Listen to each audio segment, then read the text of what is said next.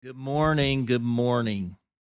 It is Wednesday, November the 8th, in the year of our Lord, 2023. I'm John David Walt, and this is your wake up call. Beginning today, as we do every day, consecrating ourselves unto the Lord. Wake up, sleeper rise from the dead, and Christ will shine on you. Jesus, I belong to you. I lift up my heart to you. I set my mind on you.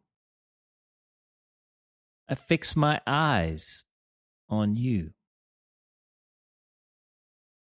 I offer my body to you as a living sacrifice. Jesus, we belong to you. And we're praying in the name of the Father and the Son and the Holy Spirit. Amen. Our entry today is entitled The Ministry of Word and spirit, core value of the kingdom of Jesus. Our text is Acts chapter 13, verses 13 to 25. Hear now the word of the Lord. From Paphos, Paul and his companions sailed to Perga in Pamphylia, where John left them to return to Jerusalem. From Perga, they went on to Pisidian Antioch. On the Sabbath, they entered the synagogue and sat down. After the reading from the law and the prophets, the leaders of the synagogue sent word to them, saying, Brothers, if you have a word of exhortation for the people, please speak. Standing up, Paul motioned with his hand and said, Fellow Israelites, and you Gentiles who worship God, listen to me. The God of the people of Israel chose our ancestors. He made the people prosper during their stay in Egypt. With mighty power, he led them out of that country. For about forty years, he endured their conduct in the wilderness, and he overthrew seven nations in Canaan giving their land to his people as their inheritance. All this took about 450 years. After this, God gave them judges until the time of Samuel the prophet. Then the people asked for a king, and he gave them Saul, son of Kish of the tribe of Benjamin, who ruled forty years. After removing Saul, he made David their king. God testified concerning him I have found David, son of Jesse, a man after my own heart. He will do everything I want him to do. From this man's descendants, God has brought to Israel the Savior Jesus, as he promised. Before the coming of Jesus, John preached repentance and baptism to all the people of Israel. As John was completing his work, he said, Who do you suppose I am? I am not the one you are looking for, but there is one coming after me, whose sandals I am not worthy to untie. The word of the Lord. Now consider this. In the work of the kingdom, through the ministry of the Holy Spirit, we must not force our way. Way will be made for us. Jesus is the way maker. He does it by word and spirit. He is the Word made flesh, and on him the Spirit dwells without measure. It's why we say the core value of the kingdom of Jesus is the ministry of the Word and Spirit. Jesus of Nazareth the risen and ascended Lord is present to us by the power of word and spirit. This seems to be what is happening on this journey with Paul and company. As we walk in this way, we have two primary responsibilities. Number one, be responsive to what the Word of God has revealed. And number two, be responsive to what the Holy Spirit is revealing. Let's start with being responsive to what the Holy Spirit is revealing. In this case, it was to go to Pisidian Antioch, go to the synagogue, and sit down. They merely had to get themselves to the right place. The Holy Spirit did the rest. Note that Paul did not send words to the leaders of the synagogue that he had a word for them. Precisely the opposite happened. They sent word to Paul asking if he had a word and if he would share it. Paul and company did not open the door. The door was opened for them. They only needed to be present and responsive, ready, open, willing.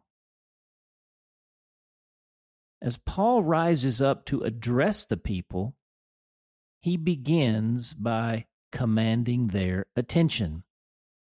They must listen not because of Paul's authority or stature, but because of the authority of the message he is about to proclaim. He proceeds to preach the gospel. But note how he does it. He does not give them a set of principles or propositions or tell them warm and fuzzy anecdotes. He tells them the story. The story. Let's turn to being responsive to what the Word has revealed. For Paul, the story is about God. The human actors play key roles, but they are interchangeable. The story is not about them. Remember, if you want to know who the story is about, see who gets the verbs. For effect, I will give you the highlight reel of the action, i.e., the verbs, in today's text in all caps in the written email for emphasis. I'll give verbal emphasis in my reading here. God chose our ancestors, God made them prosper, God led them out of the country, God endured their conduct in the wilderness for 40 years. God overthrew seven nations in Canaan. God gave the land to his people. God gave them judges.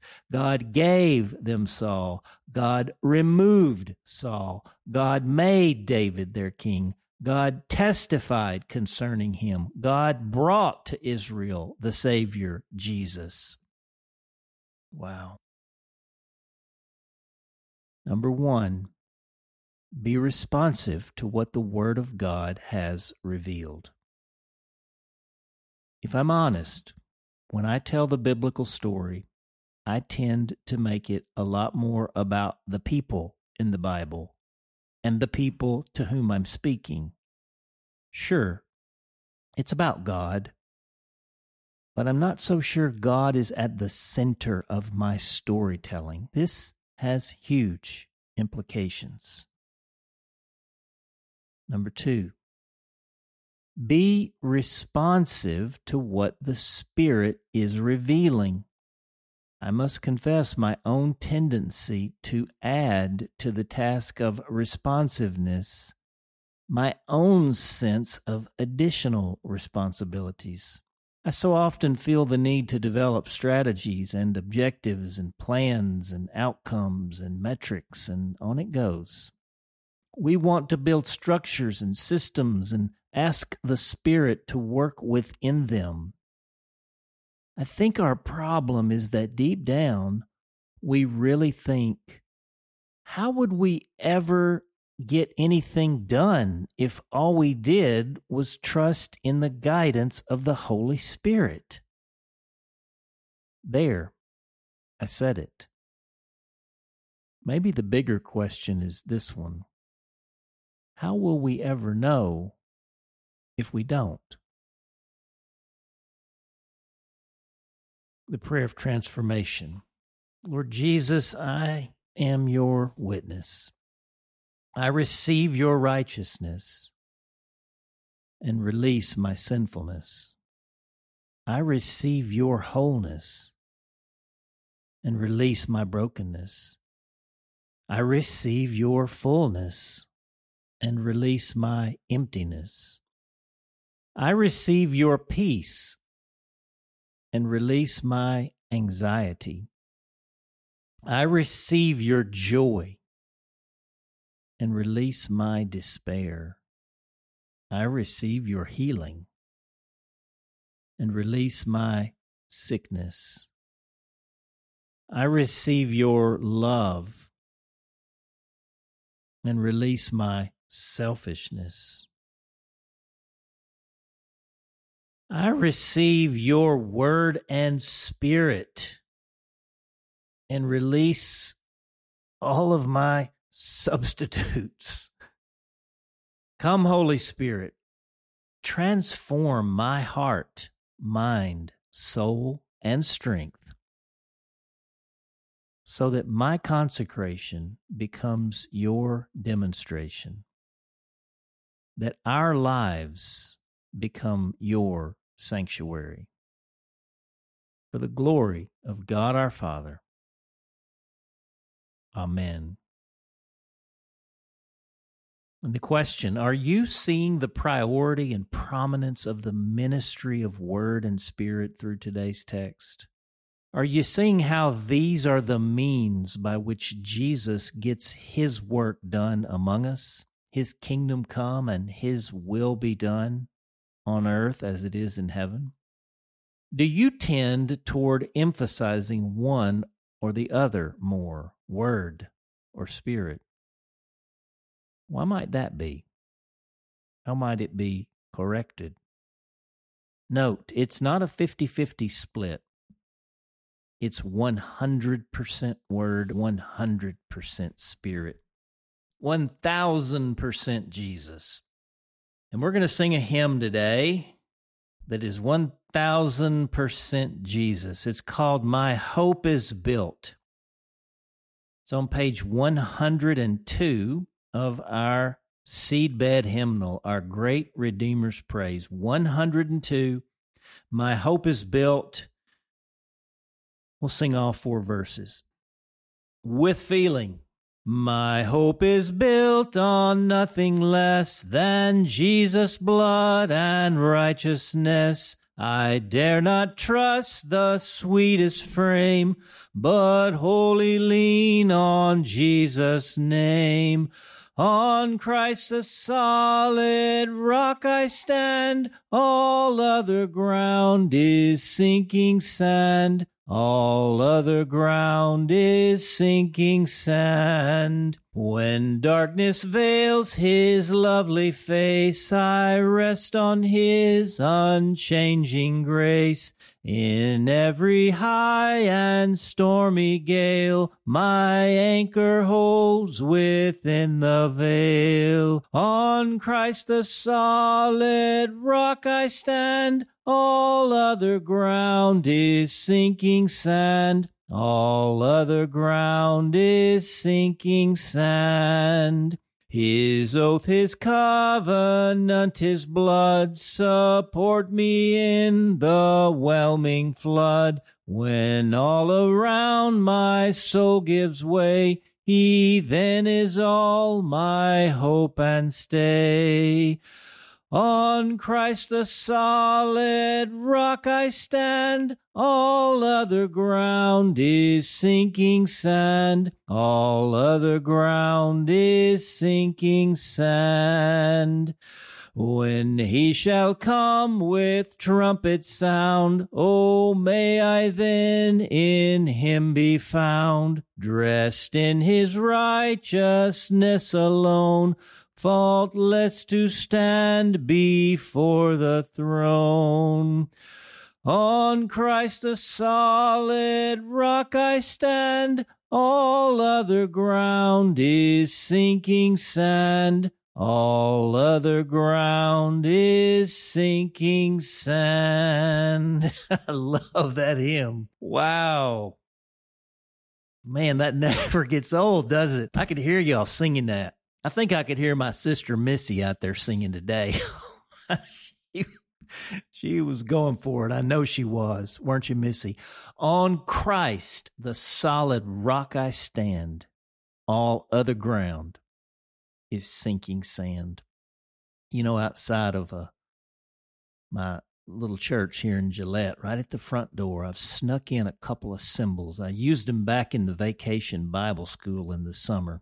I've never mentioned them to the church, and I've wondered if somebody thinks they're just kind of in the way and maybe shouldn't be there. I mean, they, they look out of place, I'll grant you that. And those from my church are listening today are going to get clued in on it. I'd hoped one day just to ask, just kind of out of nowhere, had they noticed. But it's a a bag of playground sand and a large rock. And they sit right to the right of the door as you walk in the sanctuary. I've never said a word about them till now but they're quietly making their message. They're speaking. They're saying, just like Jesus said, build your house on the rock, or you're going to be building it on the sand, right? The wind's going to blow, the rain's going to come, the winds, the storms are going to beat against that house. But the one built on the rock will stand, and the one built on the sand will fall with a great crash just that little powerful symbols. I had, you know, fascinatingly, I had one of the kids from vacation Bible school back in the summer came up to me and they pointed it out. They said, I see that. I'm like, indeed you do. Good on you. Well, gang, wanted to give you a word about Sam's play. He was uh, one of the lead roles in this play at Asbury University, A Woman of No Importance. It was an Oscar Wilde play from the late 19th century. It was so good, and Sam just nailed his part. Here was the real blessing. He comes up to me later that night. He was so excited. He said, Dad, you're not going to believe this, but there were some people who came up to me afterward. See, this was the first night. I got there for the second night. Some people came up to me afterward and they said, We listened to your dad's wake up call every day and we heard him talking about your play and we decided to come tonight. They were in the area and they came to the play at Asbury. And I mean that that so encouraged and lifted Sam. And you can't imagine how it encouraged and lifted me. It was it was Rachel and Alan Tarr from Georgia. He said to me, he said, I didn't get their name, but I think it was Tarr. So I went and Googled my email, and there, sure enough, years ago, wrote me an email. I don't even think I responded. Shame on me but I was able to write them right then and thank them for coming. And what a blessing that was. You know, you people are showing up everywhere. Just Sunday, Johnny Roach came over from a Monticello, Arkansas, probably over an hour away from here, and came to church to be with us in Gillett. You're always invited, you know. Make sure I'm here if you're coming. I'll be gone this next week, going to North Carolina. I'll tell you about that tomorrow. We got to sign off for now. We got to get our seeds. We got to hit the field. It's Wednesday, and we're going to win. We're going to win Wednesday. Sowing. I'll see you on the field. For The Awakening, I'm J.D. Walt. We hope that today's entry challenged and encouraged you. And thanks for listening to the Wake Up Call, powered by Seedbed. Be sure to share this with a friend, leave us a rating, and subscribe wherever you prefer to listen to podcasts. Find out more and join the movement by visiting our website at seedbed.com slash wakeupcall.